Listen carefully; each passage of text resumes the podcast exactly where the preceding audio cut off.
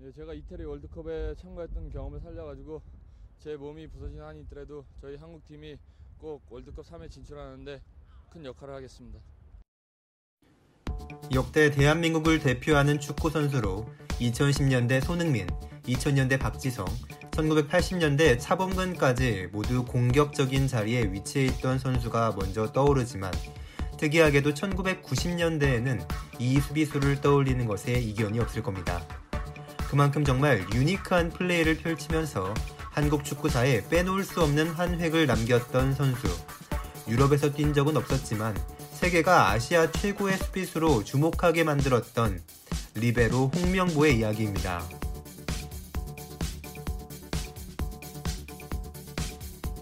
(1969년) 서울 광진구에서 태어난 홍명보는 어린 시절 공부를 썩 잘하는 학생이었습니다. 공부와 함께 친구들과 축구도 즐겨 하던 홍명보는 광장초등학교 4학년 때 축구부가 생기자 흥미를 보여 입단을 희망했지만 아들이 공부하기를 원했던 부모님의 반대로 1년간 축구부를 구경만 하다가 5학년이 되어서야 축구부에 가입합니다. 좋은 실력을 보여 금방 두각을 나타냈지만 작았던 체격은 계속해서 홍명보의 발목을 잡게 됩니다. 중학교 1학년 때 상대 선수와 몸싸움 후 어깨를 다치자 담임 선생님은 축구를 그만두라는 권유까지 했었는데 다치지 않기 위해 몸싸움 대신 패스를 시작했던 것이 나중에 위대한 리베로 홍명보를 만들게 됩니다.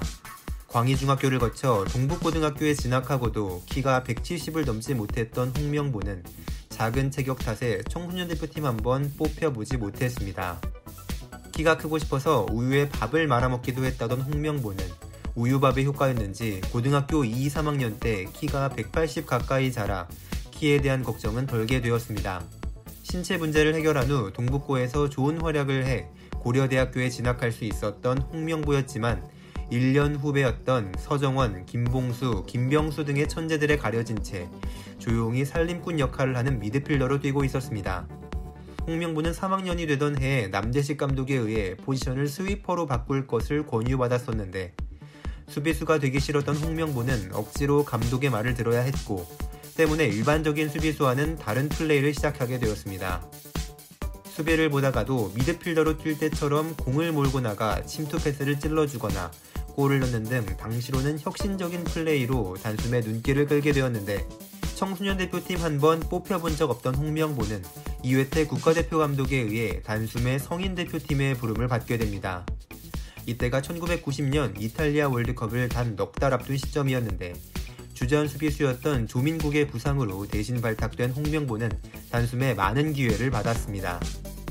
남는 등번호인 20번을 받은 홍명보는 이후로 이 등번호를 자신의 트레이드 마크로 오랫동안 유지하게 되는데 월드컵에서 대한민국 팀은 3전 3패로 탈락했지만 세 경기를 모두 풀타임 출장한 홍명보는 졸지에 좀 주목받던 대학생에서 월드컵을 주전으로 뛴 전국적인 수비수로 변신합니다. 이제 대학교 졸업을 앞둔 홍명보는 황선홍과 함께 포항제철팀에 입단할 것이 예정돼 있었는데 당시의 드래프트 제도는 이미 월드컵까지 경험한 홍명보, 황선홍 등의 대학생을 담기에는 너무 조건이 좋지 않았기 때문에 홍명보와 황선홍은 드래프트를 거부해 파문이 일었습니다. 이에 포항은 두 선수를 더 나은 조건과 함께 아마추어 신분으로 영입했고 드래프트에 응하지 않은 선수는 3년간 K리그에서 뛸 수 없다는 규정 때문에 황선홍은 독일 유학을, 홍명보는 군년제를 먼저 해결하고자 입대를 보내게 됩니다. 6개월간 방위로 복무하며 상무팀에서도 활약한 홍명보는 1년 후 다시 드래프트를 신청하며 포항에 제대로 입단할 준비를 하는데 드래프트 4순위였던 포항 대신 3순위였던 유공이 홍명보를 지명하면서 문제가 꼬이게 됩니다.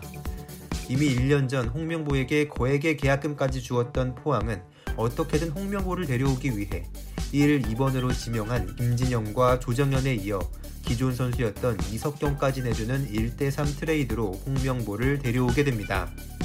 딱 봐도 어이가 없는 이런 상황은 당시 만연했던 구단 간의 드래프트 담합의 결과물이었고 많은 혼란을 야기했습니다.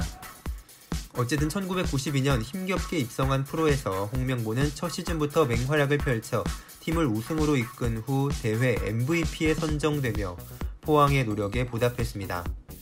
93년에는 국가대표로 무려 18경기를 뛰느라 프로팀에서 제대로 활약하지 못했던 홍명보는 이듬해 94 미국 월드컵을 맞이하게 됩니다. 한국팀은 강호, 스페인, 독일과 함께 C조에 편성돼 있었는데 첫 경기였던 스페인과의 대결에서 경기 초반 나달이 퇴장당해 수적 우세를 가지고 있었음에도 두 골을 먼저 허용해 패색이 짙어졌습니다. 그러나 후반 40분 홍명보의 프리킥 슛이 스페인의 골문을 열었고 종료 직전 서정원이 극적인 동점골을 넣으면서 귀중한 승점 1점을 생겼습니다.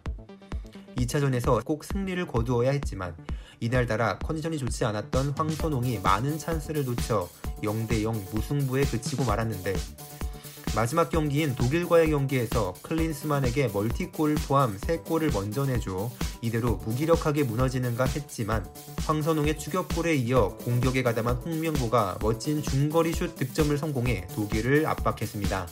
결국 2대3으로 패배해 16강 진출에 실패했지만 수비수면서 대회 2골 1개 어시스트를 기록한 홍명보는 전 세계로 그 이름을 알려 동양의 베켄바우어라는 별명이 붙여졌습니다. 이때 유럽의 명문 구단들이 러브콜을 보냈었는데 이때 홍명보와 접촉을 시도한 구단 중에는 FC 바르셀로나도 있었습니다.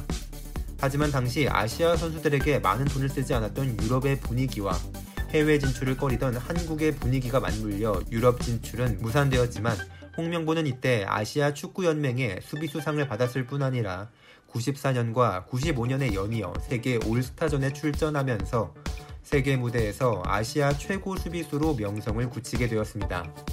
한편 홍명보는 K리그에서 1996년까지 포항에서 5년간 뛰면서 많은 경기를 뛰지 못했던 93년을 제외하고는 총 4번 K리그 베스트 11에 선정되었고 해트트릭은 물론 48m 최장거리 프리킥 득점을 기록하는 등 K리그 무대를 주름잡았습니다.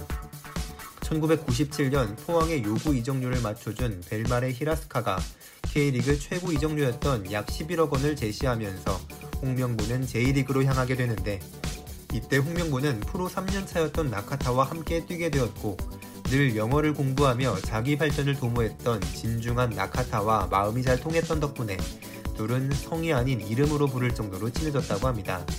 J리그에서도 좋은 모습을 보인 홍명보는 이해 세 번째로 세계 올스타전에 참가하기 위해 프랑스 마르세유를 방문했는데 이때 루이스 바날 감독의 관심을 받아 다시 한번 FC 바르셀로나의 제안을 받았지만 소속팀과의 견해차로 또 이루어지지 못했습니다.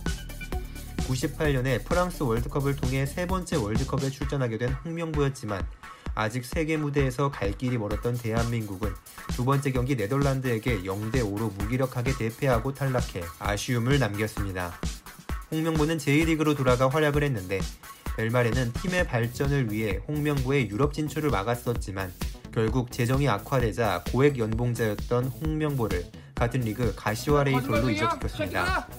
가시와는 리그에서 상위권 팀이 아니었지만 홍명보를 영입한 시즌에 곧바로 리그 3위와 컵대회 우승을 차지했는데 홍명보는 그 영향력을 인정받아 2000년에 한국 선수 첫 J리그 팀 주장에 선임되었고 팀은 황선홍과 유상철도 영입하면서 용병 3명을 모두 한국인 선수로 채우기도 했습니다. 이 시즌 J리그 베스트 11에 선정되는 등 변함없는 기량을 선보인 홍명보는 J리그에서도 많은 인기를 얻고 있었는데 일본의 한 유명 만화 작가는 홍명보의 이야기를 그린 만화를 출간해 화제가 되기도 했으며 인기 애니메이션에서도 뜬금없이 이름이 언급되는 등 여러모로 한국인 하면 홍명보라는 이미지를 새길 정도로 좋은 영향력을 과시했습니다. 2001년 시즌 도중 자신을 영입했던 니시노 감독이 성적 부진으로 해임되자 이에 책임감을 느꼈고 2002 월드컵을 앞두고 자국에서 뛰고 싶어져서 시즌 후 재계약을 하지 않고 포항 슬러스로 복귀합니다. 이 당시 국가대표팀에 새로 부임한 히딩크와 홍명보 사이에는 묘한 긴장감이 흘렀는데 이전까지 대표팀에서 늘 홍명보를 중심에 둔 3백을 기용했었지만 히딩크는 세계 흐름에 맞는 포백으로의 변화를 시도했습니다. 포백으로의 변화는 홍명보의 영향력이 줄어드는 것을 의미했는데 홍명보 3백이 너무나 익숙했던 수비진들은 갈피를 잡지 못했습니다. 이때 홍명보를 부상 등의 이유로 기용하지 않았던 휘딩크호에서 송종국이 중앙 수비로 활약해 포스트 홍명보로 불리는 등 홍명보 위기론이 나오기도 했는데 결국 히딩크는 팀의 중심을 잡아줄 리더를 필요로 했고 다시 3백을 선택하면서 홍명보가 재등장하게 됩니다. 그러면서도 히딩크는 이천수에게 가서 명보라고 말해보라고 시키는 등 대표팀 내 한국식 선후배 문화를 없애고자 노력했습니다. 홍명보는 히딩크의 이런 의도를 잘 받아들여 팀을 이끌었고 전 경기를 출장하며 4강을 이끌었는데 이 대회에서 홍명보와 관련된 몇몇 스토리로 미국과의 경기에서는 득점 시 쇼트트랙 세레머니를 하자고 제안해서 안정환의 득점 후 국민들을 열광케 했던 celebration을 탄생시키기도 했으며 이영표 선수에 의하면 스페인과의 경기에서는 히딩크 감독이 홍명보를 승부차기 5번 키커로 지정하자 처음에는 부담이 돼 거부를 했으나 주장이 이 중압감을 해결해야 한다는 히딩크 감독의 지시로 결국 5번 키커로 나서게 되었습니다. 홍명보는 부담감을 이겨내고 성공시켰고 흔하게 볼 수 없었던 화환한 웃음을 선보였는데 이 장면은 한동안 애국가의 마지막 장면을 장식했습니다. 이렇게 평소 실수가 잦지 않았던 홍명보는 아쉽게도 월드컵 마지막 경기인 터키와의 3, 4위전에서 실수를 저지르고 마는데 경기가 시작되자마자 볼 컨트롤을 잘못해 하칸 스코르에게 11초 만에 득점을 내줬고 덕분에 하칸 스코르는 월드컵 역사상 가장 빨리 득점한 선수로 이름을 유지하고 있습니다. 이 실수에도 불구하고 대회 내내 주장으로 맹활약한 것을 인정받아 유상철과 함께 2002 월드컵 공식 베스트 11에 선정되었고 이런 활약에 미국 리그 LA 갤럭시는 홍명보 영입에 열을 올렸습니다. 하지만 제시받은 이정도가 너무 적어 협상은 결렬되었고 6년 만에 돌아온 K리그에서 19경기를 뛰며 좋은 활약을 펼친 홍명보는 통산 다섯 번째 K리그 베스트 11에 선정되었습니다. 11월에는 국가대표팀이 브라질을 상대로 패배하긴 했지만 2대3으로 접전을 펼친 경기를 통해 홍명보는 대표팀에서 은퇴를 했고 시즌이 끝난 후에는 LA 갤럭시에게 더 나은 조건을 이끌어내 한국인 최초 메이저리그 사커에 진출합니다.